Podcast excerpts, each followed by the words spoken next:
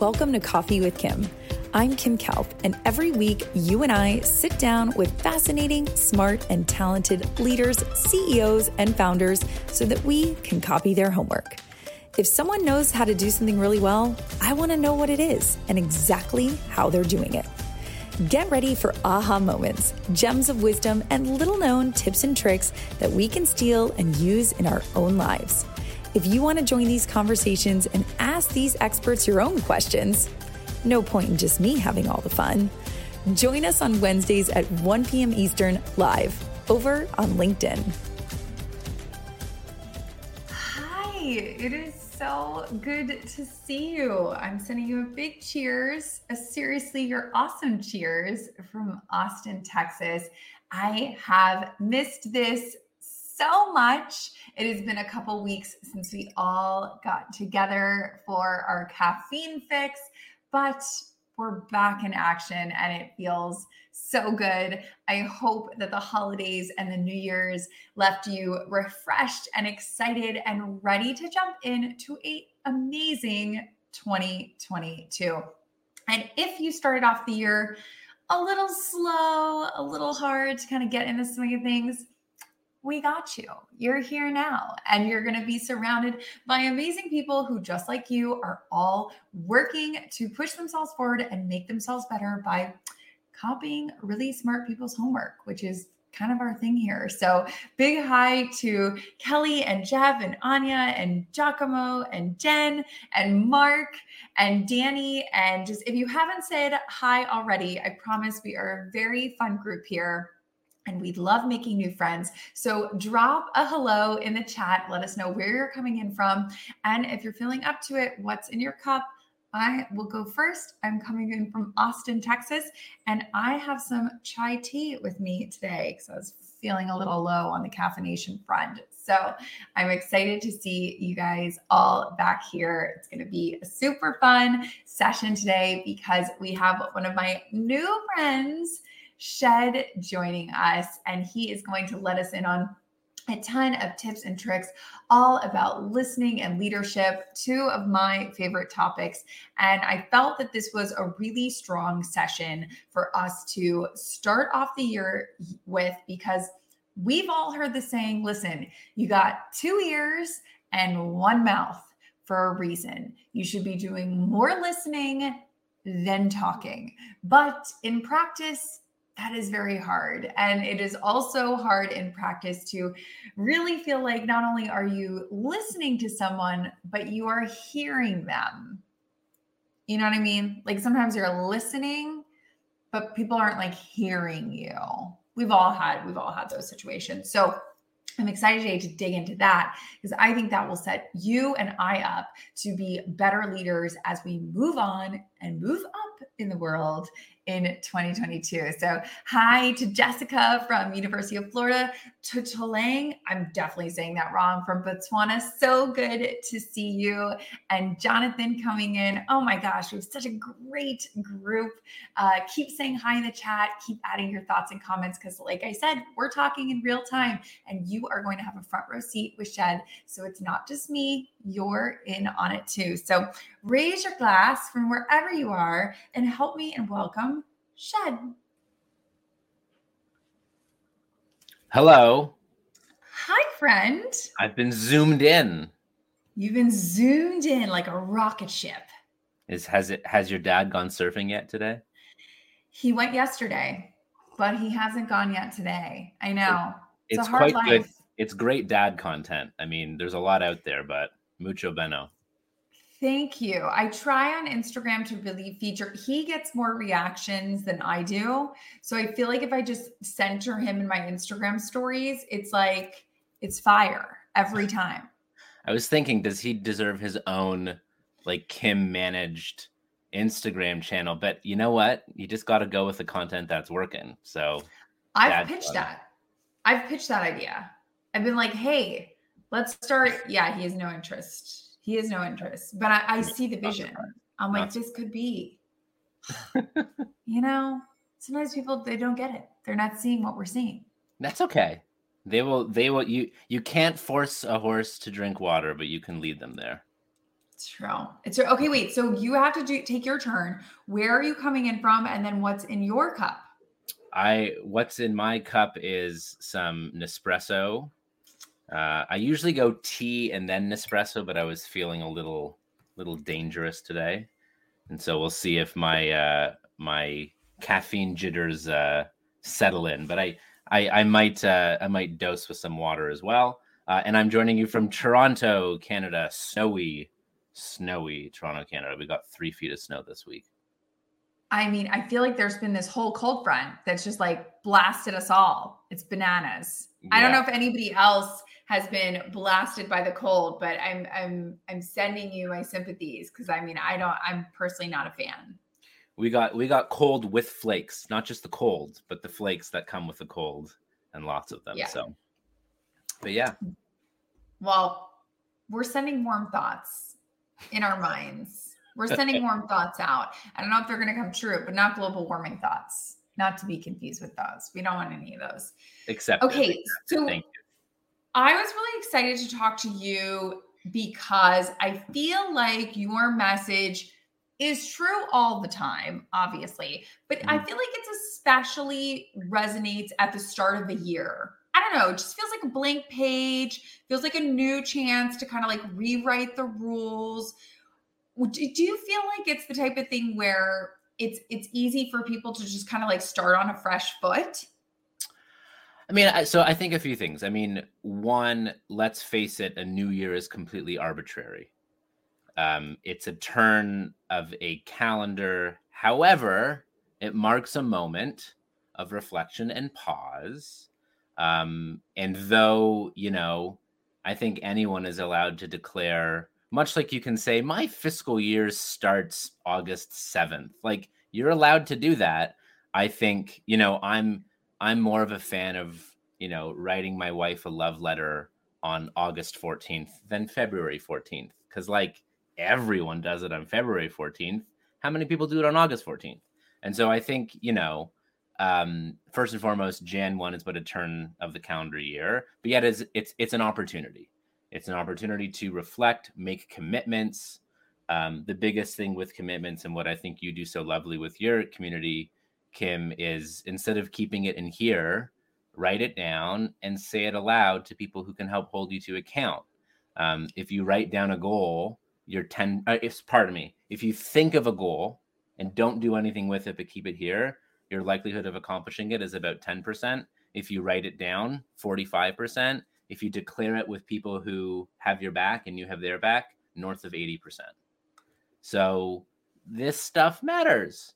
Um, you know, accountability is never to a number, accountability is to a person. I think the other thing that's going on in the world right now is there is a shift in power dynamics. So power, as defined by my friend Tiziana Casciaro, who wrote the book Power for All, is power is when you hold possession over valued resources. Okay. So, so you have access to a community and to a live. You hold power. Google Chrome has power over us right now because StreamYard says go through Google Chrome. So StreamYard and Google Chrome has power over us, right? Um, yes. Of course, a, a, boss who who can help us get a raise, get a job, uh, get a promotion. They have power, um, and there's a shift in dynamics because of this thing called Great Resignation and Great Talent Shuffle. That all of a sudden there's greater power, basic economic supply and demand. There's a lower supply of talent and a higher demand of talent, and so you know, I think for the most part, the great resignation, people like completely resigning from their roles. Um, I got this from a new friend, um, Steve Pemberton, who works at WorkHuman. His view is that the great resignation is more around your typical blue collar workers, where they're saying, I'm not getting paid well, the culture is awful, um, uh, and there's no flexibility. I'm out. Um, typically, for knowledge workers, it's the great talent shuffle.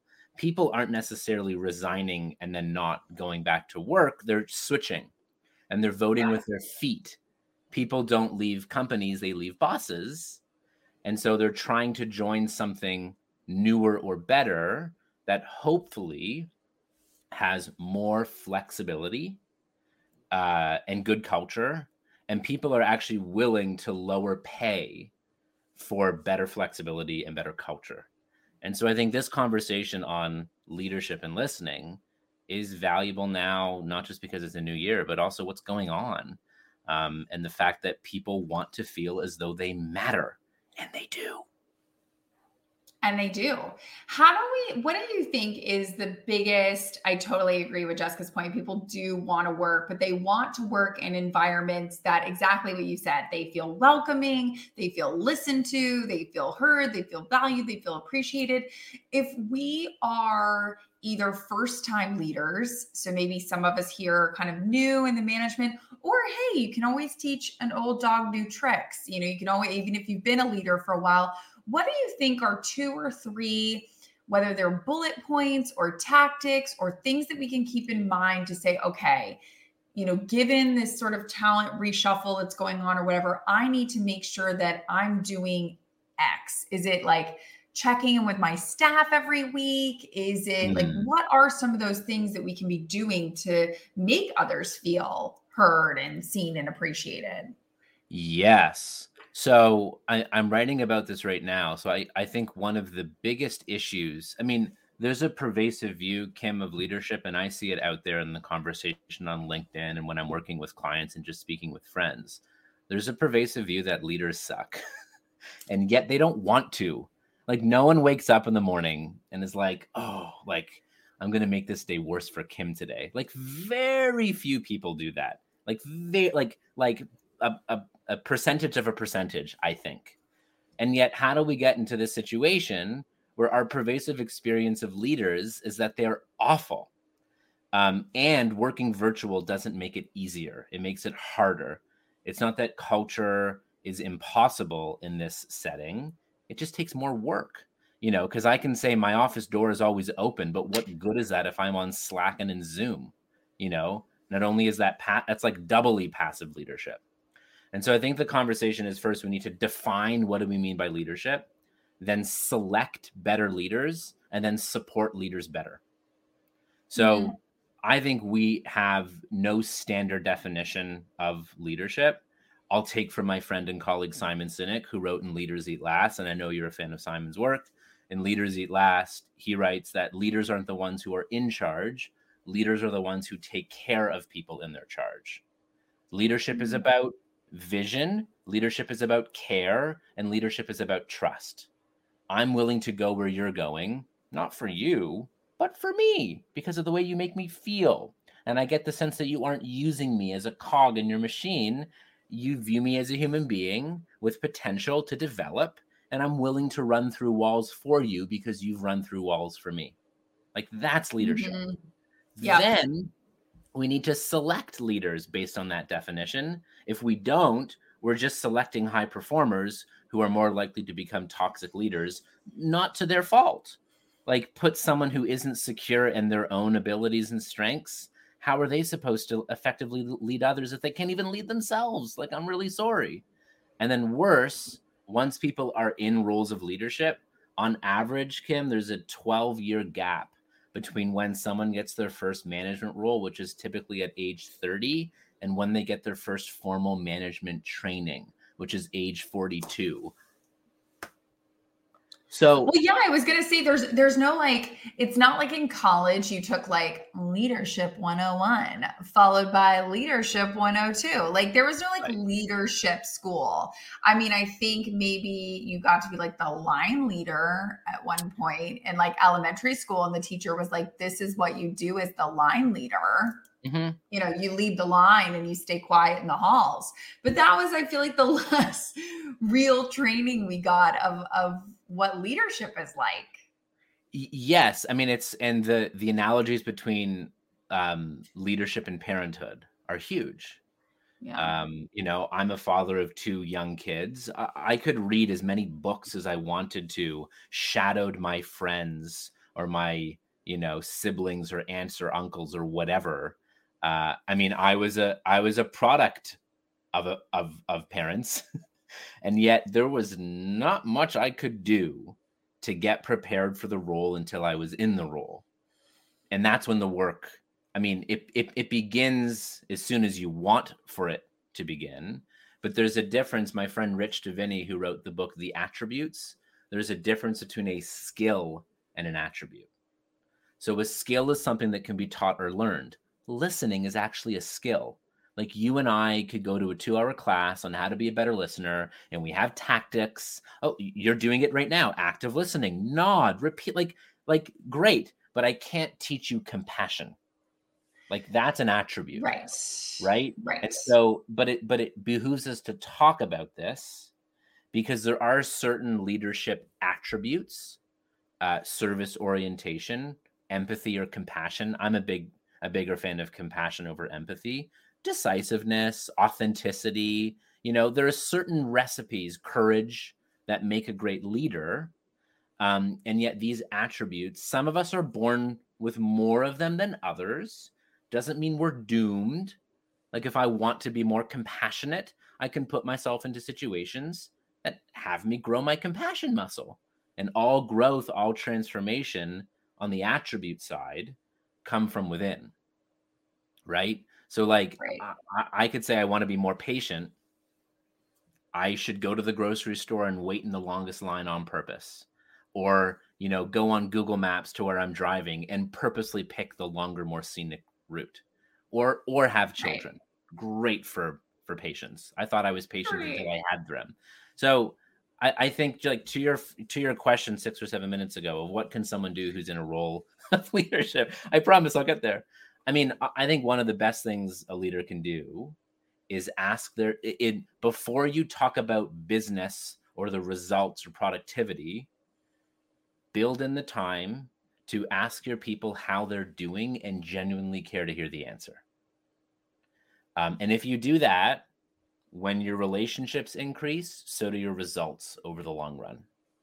Right? Nobody and cares. when you ask no them when you ask somebody kind of how they're doing and they start to answer you i i like this question that giacomo is bringing up which is okay i've asked somebody how they're doing you know I, i've talked to them a little bit how much how much empathy or or how important is that once once you kind of because you everyone can kind of click the check like yeah I, I asked how they were doing but if Yeah. it's just a check mark then that's kind of just going through the motion so how much empathy do you bring into the game I mean, so so again, I think so. There's a couple things. One, I want to talk about the difference between a leader and a driver.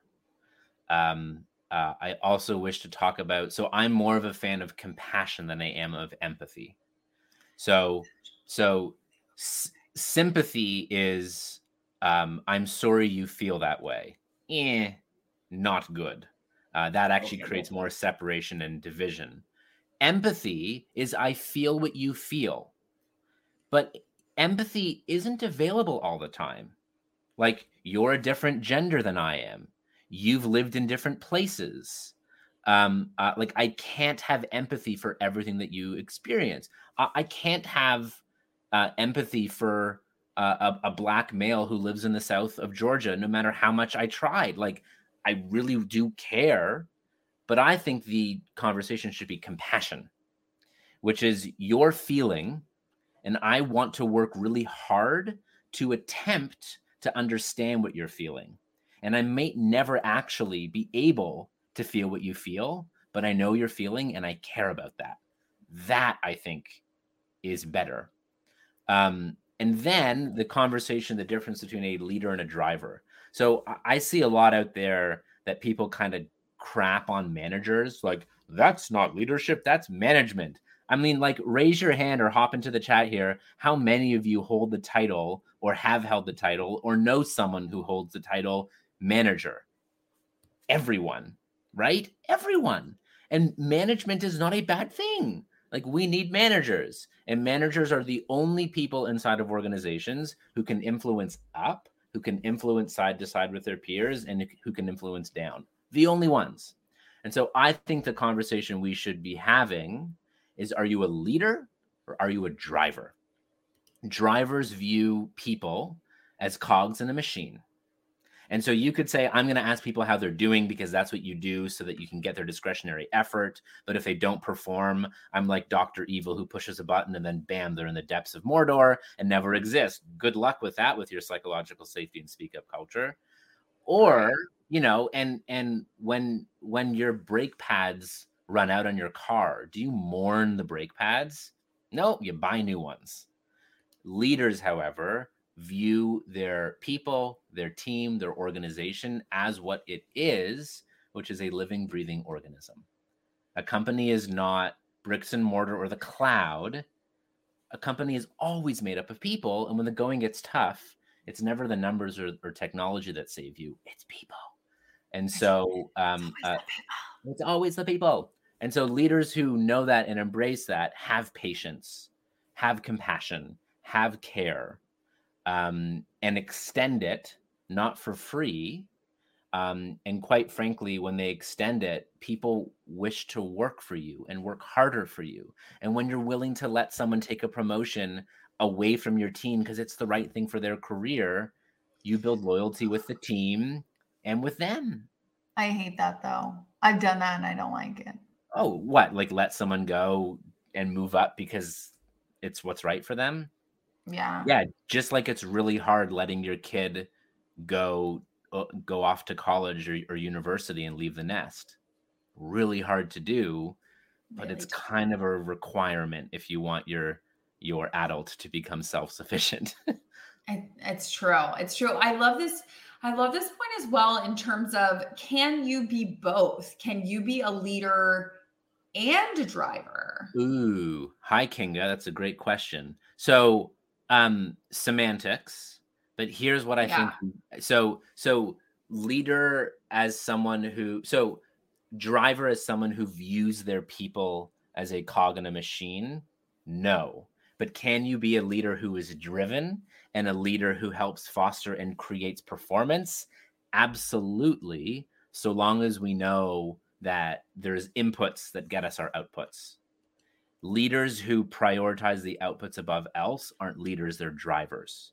Leaders who know that it's the inputs that get them the outputs you are now a driven leader uh, or a leader who helps foster an environment uh, that creates optimal and high performance.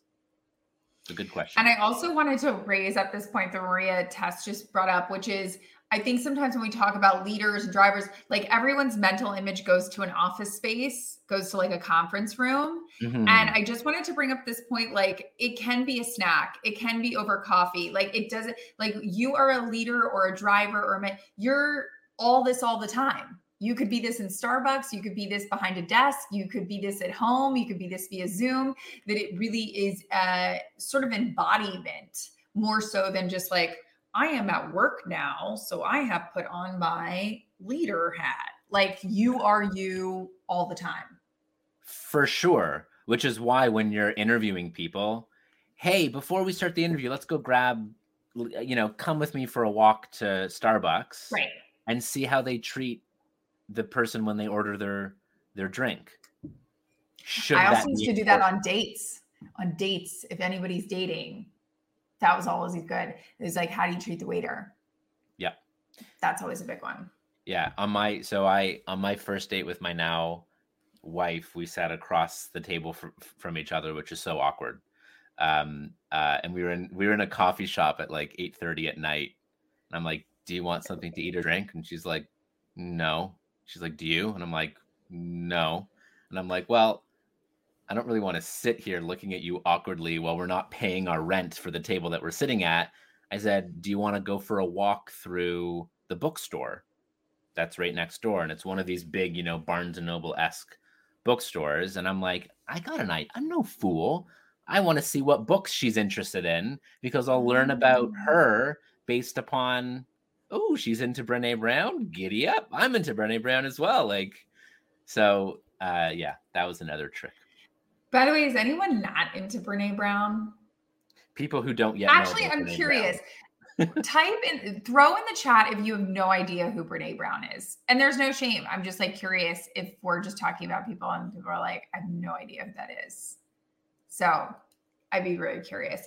Um, I did like this question from David, though, too, when it comes to kind of being present and having that leadership type thought process is I feel like sometimes with management, you feel the responsibility to kind of always know where the ball's going to go, to use like a sports example. Mm-hmm. So, like, how much do you stay present versus like kind of anticipating, like, okay, I got to keep the meeting on track, or okay, we got a client coming in in 30 minutes? Like, how do you divide that aspect up? Yeah. So, one, I don't think you should have to hold it all which is why I believe in co facilitation or, hey, Frank, can you keep track of time and create a system? Okay. Flash up this yellow card when we have 15 minutes to go. You know, um, there's also, you know, it's kind of artful facilitation when here's the agenda for our meeting, but then you get into the meeting and it's obvious that different conversations need need to happen. You know, news flash agendas and objectives and meetings can change as you get to the agenda and the objectives of meetings of which you can go hey so so so and so I actually don't think you need to be here because we're, we're not getting to item three and i don't want to waste your time. What do you think? Um, the other thing that i think is important you know um, is you you don't get to call yourself a good listener. And in fact if anyone says i'm a really good listener like feel free to run away from them um you know like you can't like i'm really empathetic. Okay you know you don't get to decide that you're present. You don't even get to decide that you're funny. You are funny when people laugh at your jokes right? And this is the mm-hmm. same with like you aren't a great listener until someone says thank you for listening. You make me feel safe and heard right? I didn't feel like you were rushing me you know and like when I'm listening to someone and I get distracted, I don't pretend that I've heard them. I just say, I'm really sorry. Can you repeat that? Yeah. Right. You know, either because they said something good and I want to listen again, or I just got a text from my wife and I totally got distracted. And just be honest. Um, right. And so, so yeah, I mean, when there's so many things to be aware of, what time is it? What's the temperature in the room? What's for lunch? Like, you don't have to hold it all um, design it with your team of as to who can hold what, if that is possible. Um, and it's actually a leadership opportunity to be like, Nancy's in charge of lunch, not me. Ask Nancy. I don't yeah. know what we're having. Turkey, Frank, ham. Frank and Nancy. What are they doing? Yeah. No, it's a good point. And I mean, I feel like you listen, you've obviously been seeped. I didn't even give everybody a 411 I just assumed that everyone did their own Google stalking of you. But if they haven't, you have been seeped deep, cocooned in the leadership space for many, many, I won't say many, many years because you're all of 21. Uh-huh. So I'll say just a few years.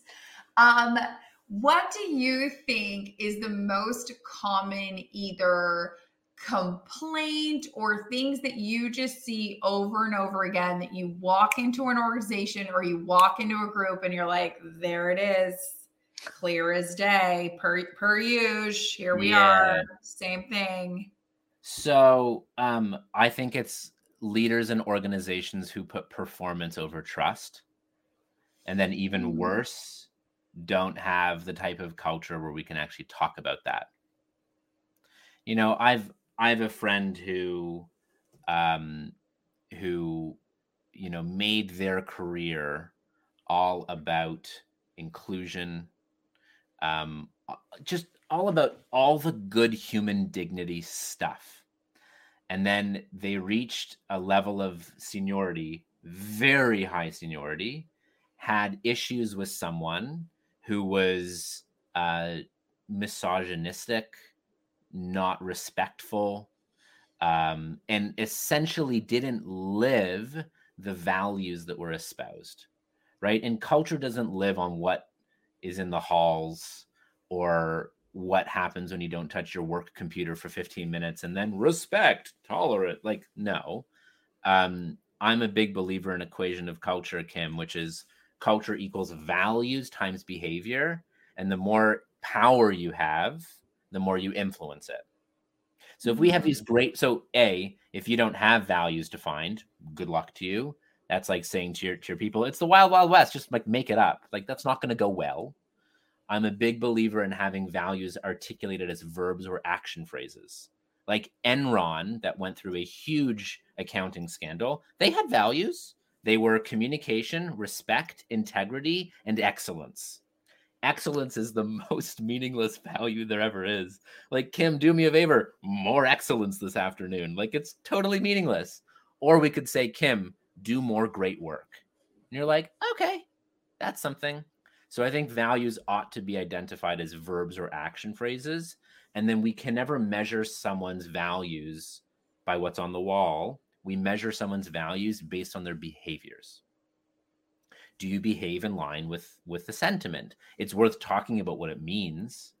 Um, and then the more power you have in an organization, the more you influence it. If you're a new junior staffer and you don't live the values, less of a big deal if you're this if you're this chief marketing officer that's a big deal um, so values lives in behavior and i'm forgetting the initial question that got us here but maybe that was valuable to someone wait and i'm going to go off on a tangent which is jay just if you i know earlier some people were like who is brene brown so true she's a netflix special add that to the bucket list for the weekend or scott's point her ted talk also great um, and also to Jen's point, dare to lead.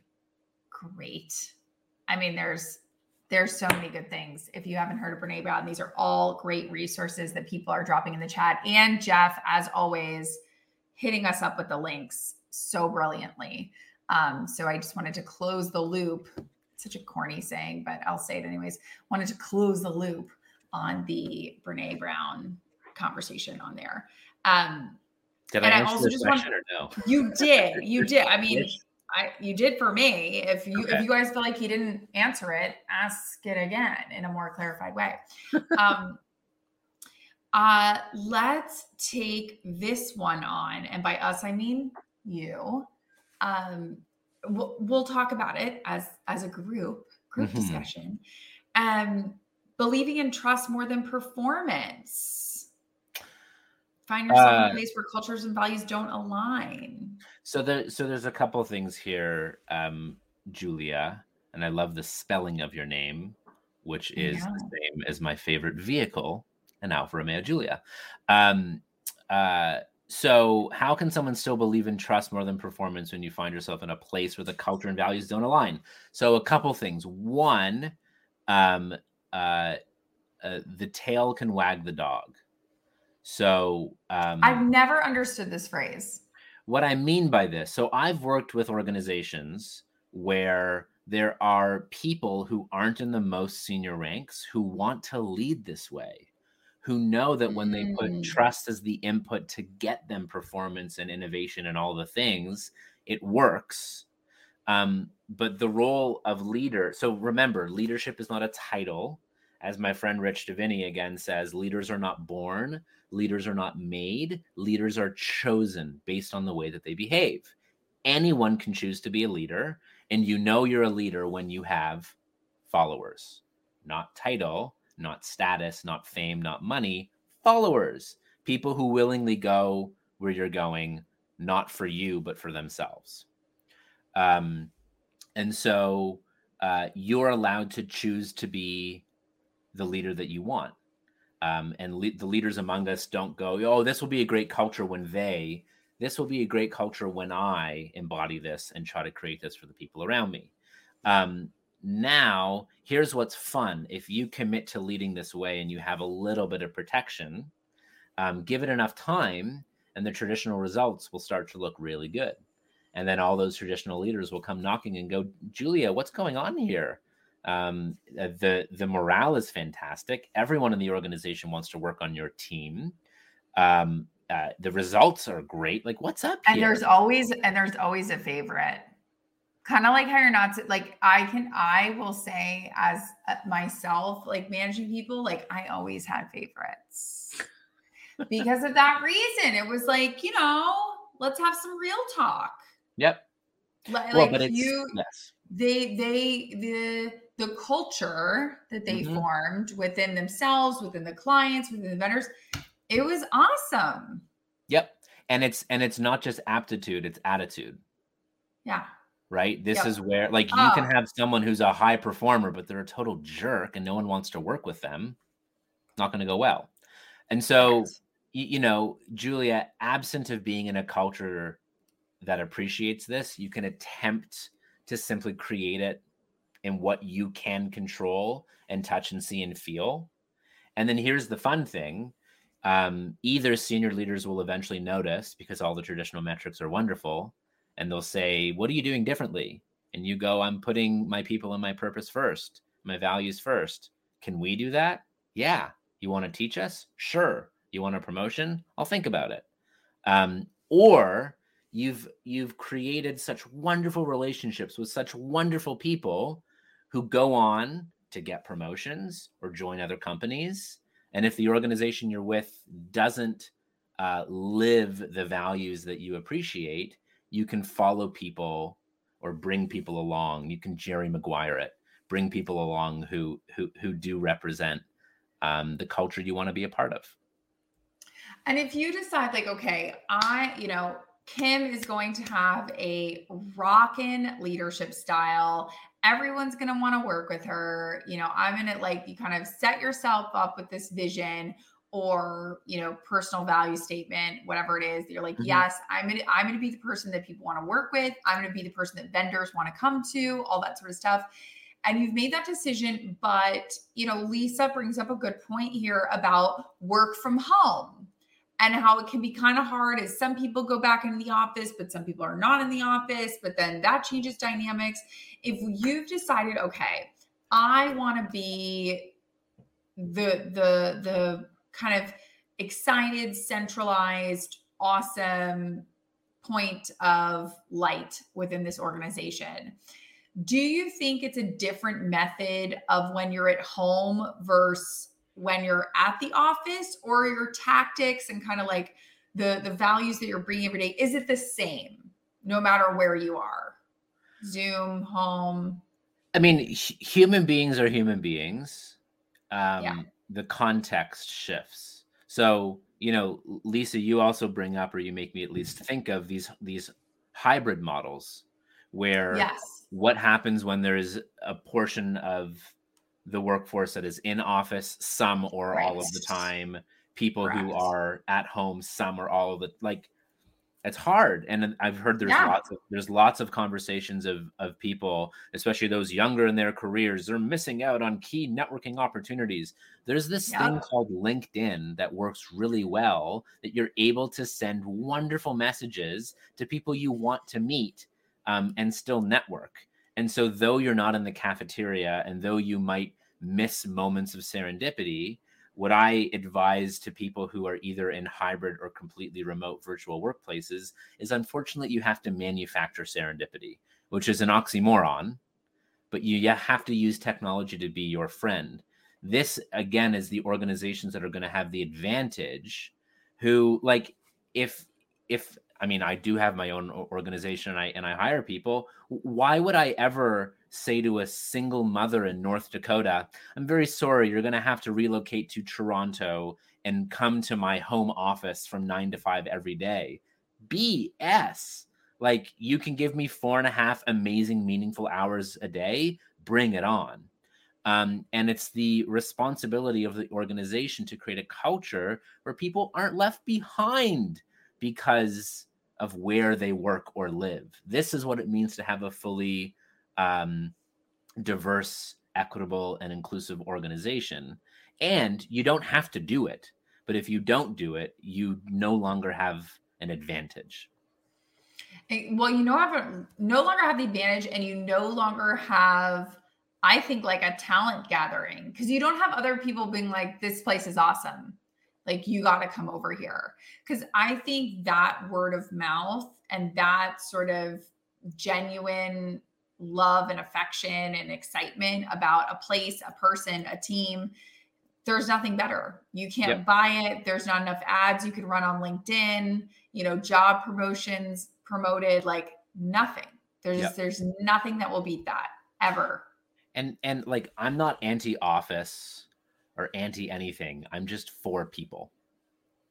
I like that. I'm, I'm putting my up. I'm wearing my uh my my baby shark band-aid today. Thanks oh, everyone. Oh, that's a good one. Is that yeah. daddy shark? Uh, I think it's, so. It's a shark. It's a shark. It's a shark. I, I, am a daddy shark wearing a, a, a baby shark band-aid. Um, but yeah, I mean, I'm I'm just for people. So by all means, if it is fundamental to the strategy of your business that people need to be in person, like you operate a fridge repair service. By yeah. all means, if you can do fridge repair stuff virtually, giddy up. But like if you have something that it depends upon people being out in the field and being in person, by all means. Um, but someone who's running admin or accounting doesn't need to be in office or in a field. Um, and so, yeah, I think it's to the advantage of organizations um, that try to create a more inclusive work environment. But here's an interesting point. Thank you, mm-hmm. Anya, for making it. Is is there like a fast pass? Is there a Disney fast pass when it comes to building trust? If you are a new hire, or if you did just join a team, or you're freelancing on a project, you're not full time, but you're excited and you kind of want to dive in and and you know just just just be. Is there a way to fast track that trust or is it really like hey if you're a freelancer or you have a side hustle or you're you know whatever it's it's going to be hard on those temporary projects to to build that so it's it's all context so okay. so a couple things i mean um, adam grant in his book give and take um, proves that reciprocity styles matter so yeah. um so you know a, a mere matter of weeks, you and I weren't connected, and a mutual friend connected us. And because a mutual friend connects us versus me cold emailing you, all of a sudden you're like, eh, I'll chat with this guy. My good friend Dave put us in touch, right? Yeah. So, and and similarly, if you go and join an organization, let's ride on this Disney Fast Pass. Disney yeah. has a reputation of they create magical experiences and they do so knowing that they must provide a great employee experience to get that great customer experience. So, um, if you want to fast track trust, go work for an organization whose culture and reputation is already strong. Um, meaning that if you're in a role of leadership, there's already an expectation that you treat people a certain way. Um, trust is also contextual if you and I are in a burning building and a firefighter shows up, we are very much likely to trust that firefighter when they show up to our window with a ladder because it's context. Yeah. But for right. most of us, uh, trust is drops in a bucket based on behavior, which means that unfortunately we can spill it if we say or do something that is counter to who we say we are. Now, trust yeah. can be built, trust can be maintained, and trust can be repaired.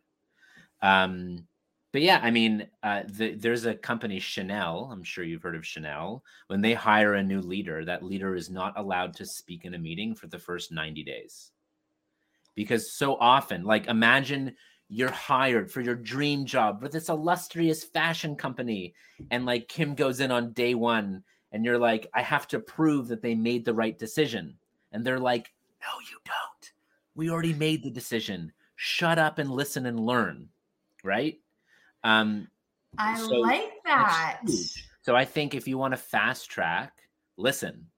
Um, listen. If you're in a if you're in a new role, uh, I I know a very senior person in in uh, public service that anytime she would get into a new role, she she said to her team, "I'm not making a single decision for the first 90 days."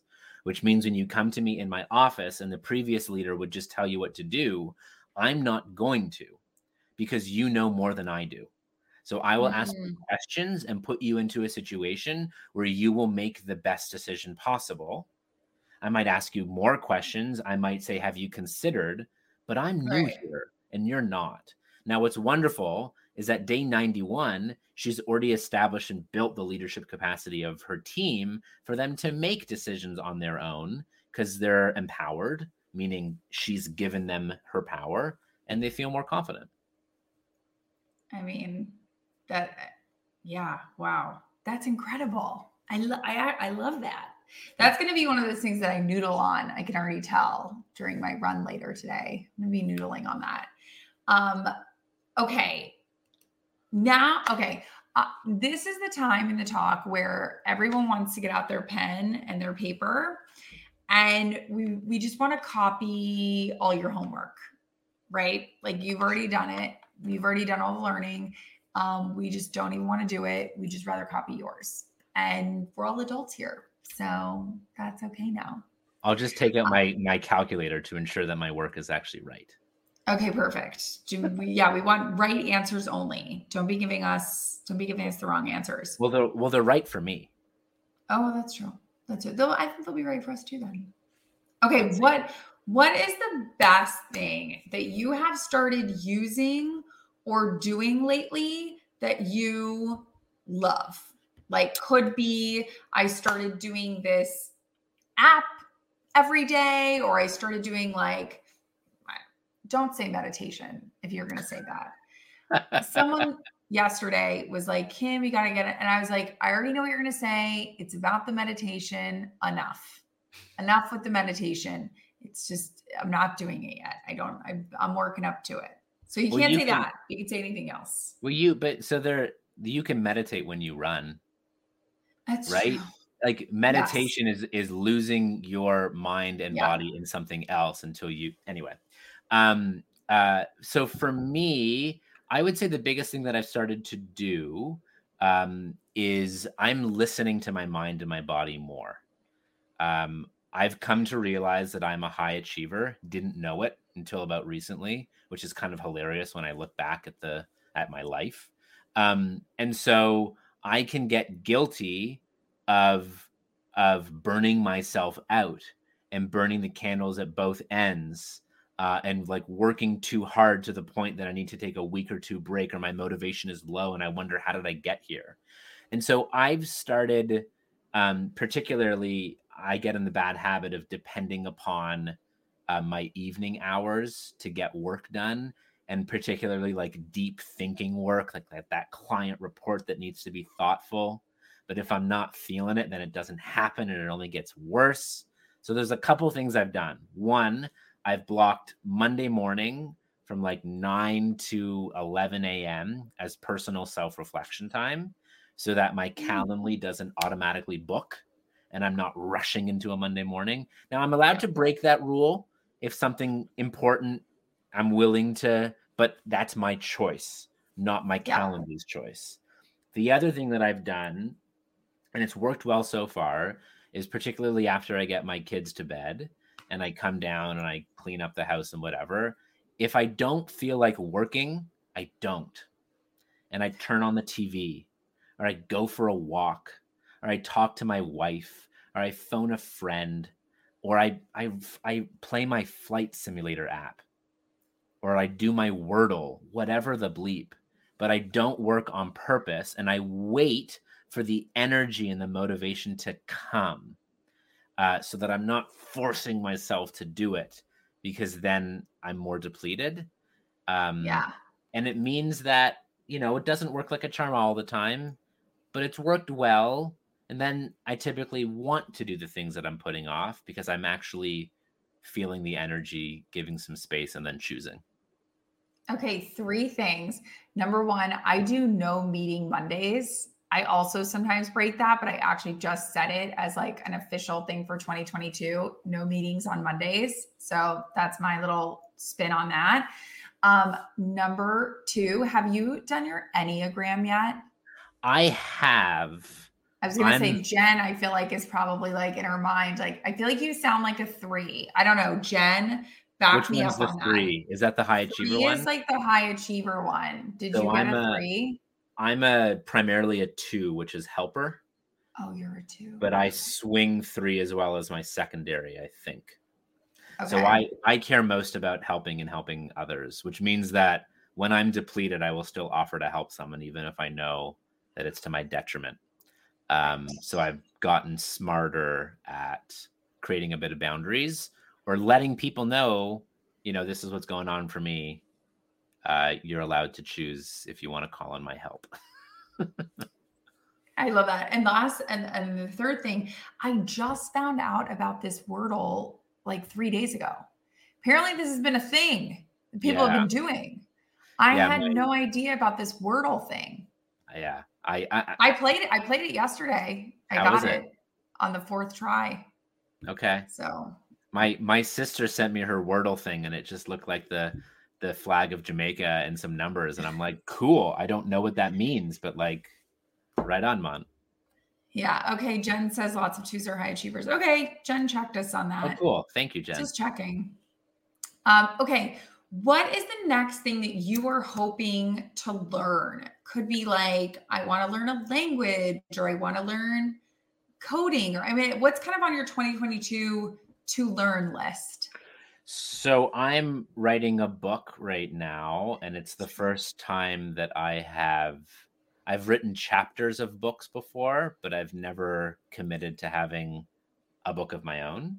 And so, A, I'm forever grateful that I'm working with amazing people and a team. Um, I think there's a fallacy, particular, I think for any book, but particular business books, that, oh, if your name is on the cover, you've done all the work. No, you haven't. There's writing coaches and developmental editors, and there's designers, and there's researchers, and there's people you interview, and yada yada yada yada yada. Um, so one, I'm trying to learn how to write a book that I'm proud of, that is useful, that moves me to tears, and I hope moves others to tears and action. Um, and the other thing is, I care deeply about building community and movement. Um, the book I'm writing about is about speak up culture. How do we create environments in which people feel safe to share their ideas, their concerns, and even their disagreements. Um, because if you do and you reward people for sharing what's going on for them, feelings and ideas and all the things, you have a great culture. Um, if you have an organization where you repeatedly ignore or punish people for speaking up, that is the kiss of death. Um, and leaders who do not listen will eventually be surrounded by people who have nothing to say and then you miss opportunities, fail, or even uh, end up with disaster. Um, and if you look at the Boeing 737 MAX 8 disaster or the Challenger disaster, these are documented speak up culture issues. And with Boeing, 346 people died because of it, because they put um, expediency and money over safety.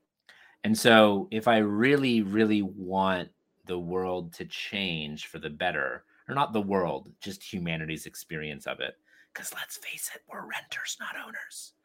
Um, uh, I really want to build um, community, and I want people to run with these ideas, make them their own, and live them without me having to do it all. Because that's not going to be good or successful. No.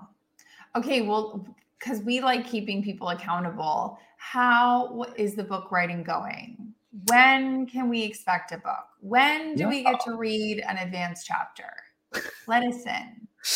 Um, thanks. The outline is done, uh, which feels awesome because you know you go on this process and you're like, I think I have like three ideas, and then like boom, 13 chapters. Cool. Um, so uh, I'm now working to actually write the thing uh, and it should be out. My my hope is the fall of 2023 is the current um, prediction, but I'm committed to talking about the ideas as I learn about them um, and as they morph and evolve. Because as an extrovert, um, I uh, I learn as I speak and talk about them and get feedback live. So I'm just going to keep doing that. That's why we're here. I like it. Okay, what are some accounts?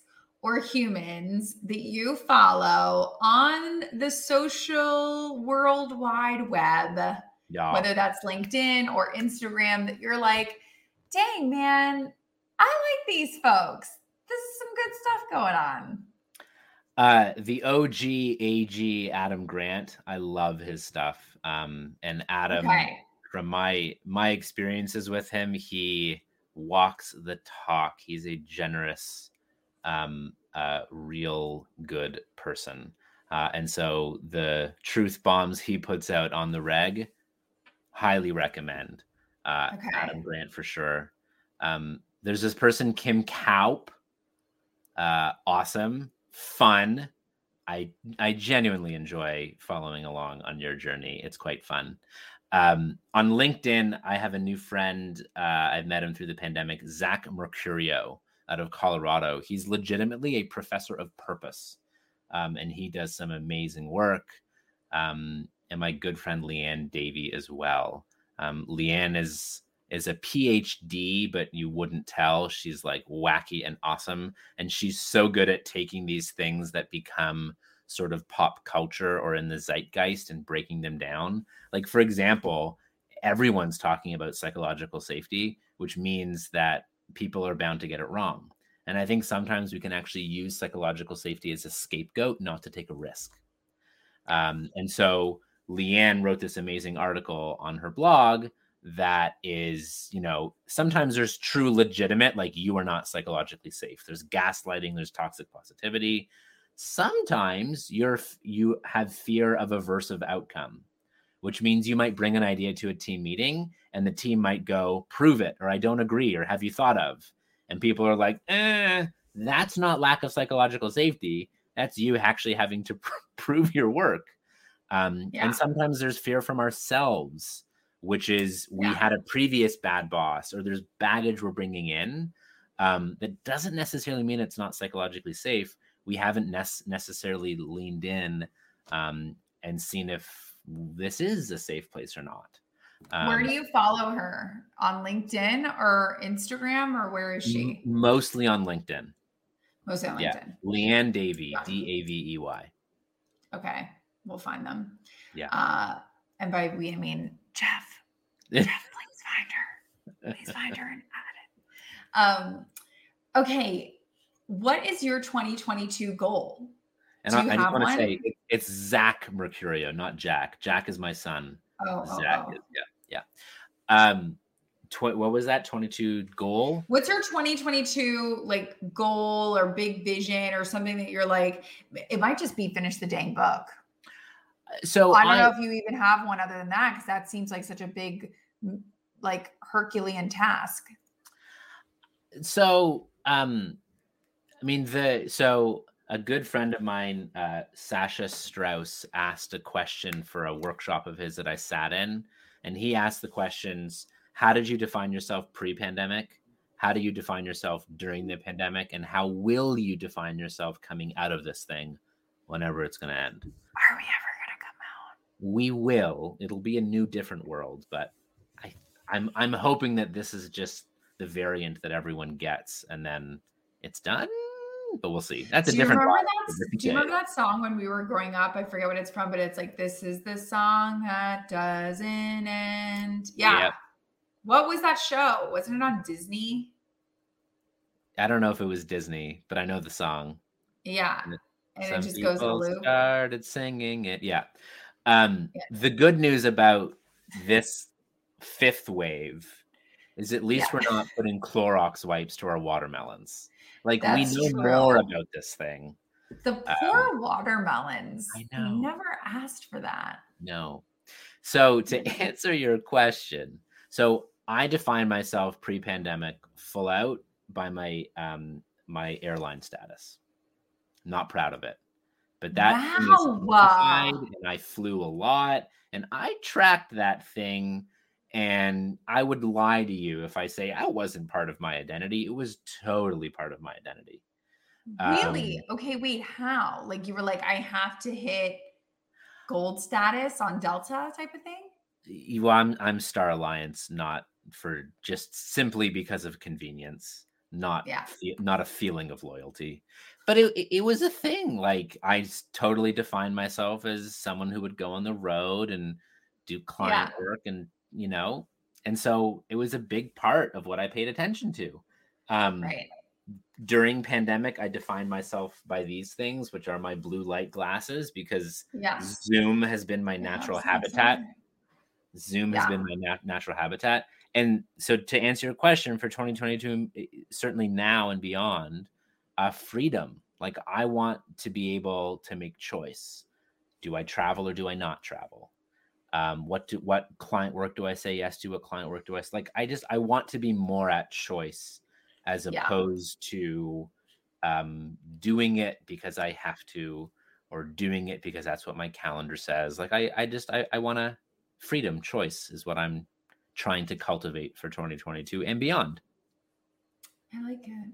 Okay, if you could give us all, I know we're coming up to the top of the hour. If you could give us all homework that we had to do over the next week, could mm-hmm. be to read a book, listen to a podcast, I don't know what it is. We like our homework assignments here. What would your homework assignment to us be to do to help us be a better leader, listener, human, all that stuff? Um, two things. One, Adam Grant does an amazing podcast on speak up cultures, um, uh, which was a huge inspiration for a lot of the clarity of my ideas on the book. So I'd highly recommend that one, uh, which is his work life podcast. Um, the other is to double click on what I said previously, which is a definition of leadership is asking someone how they're doing and genuinely caring to hear the answer. And if you feel like they haven't completely answered the question, ask them again. Um, and do that ahead of doing anything for work and build in the time because it will pay dividends. Relationship is the foundation of what we can accomplish.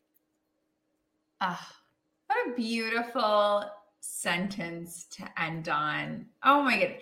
Thank you so much. Where can people keep learning from you, following you, getting book updates, all that good stuff. So for the time being, Kim, I'm the only Stephen Shedletzky in the entire world. And I'm told Shedletzky is like Smith in Poland. So no, it's not. Um, so all you Shedletzkys out there, don't name anyone Stephen. And there aren't too many Shedletzkys out there. Uh, so LinkedIn is where I'm most active. Uh, and I'm going to have a new website up soon, shedinspires.com, uh, but it's not ready yet. It'll be ready in about a month or so. Feel free to check it every day. Uh, but yeah, most active on LinkedIn, and please feel free to connect. I love it. Well, everybody run over if you haven't done it already. Send Shed a note, say like, "Hi, I'm here. We got coffee together, and now I'm connecting." Because holy moly, you're going to learn so much by following this guy. I mean, honestly, it's going to be such a game changer. And the recommendations that you gave today were fire. So excited. Thank you so much for taking time to have coffee with us today. I really appreciate it. My pleasure. Um, and we're going to turn the tables. Kim's going to come on my show, Feb 8th. And we get to turn the tables and I get to grill you and all the questions. So if anyone wants the to party the party continues. It continues. Thank you, Kim. This was continues. a total treat. I've been in, looking forward to this, um, and it's been a joy doing this with you and your community. So thank you. I love it. Well, thank you guys so much. I hope you have an amazing rest of the week. And I will see you right back here next Wednesday, same time, same place, 1 p.m. Eastern. Bring a friend. We love newcomers here, but it was so good seeing you and have an awesome and safe weekend. See ya. Whew, that was some good stuff. Thanks for being a part of this week's Coffee with Kim. If podcasts are your thing, subscribe to the show and you'll see a new episode appear next week in your favorite listening app. If you want to be a part of the conversation, join us live on Wednesdays at 1 p.m. Eastern over on LinkedIn. You can RSVP at getcoffeewithkim.com. I want you to have your questions answered because why should I get to have all the fun? And let's be honest, you know how to ask some hard hitting questions. My guests and I cannot wait to meet you. See you soon.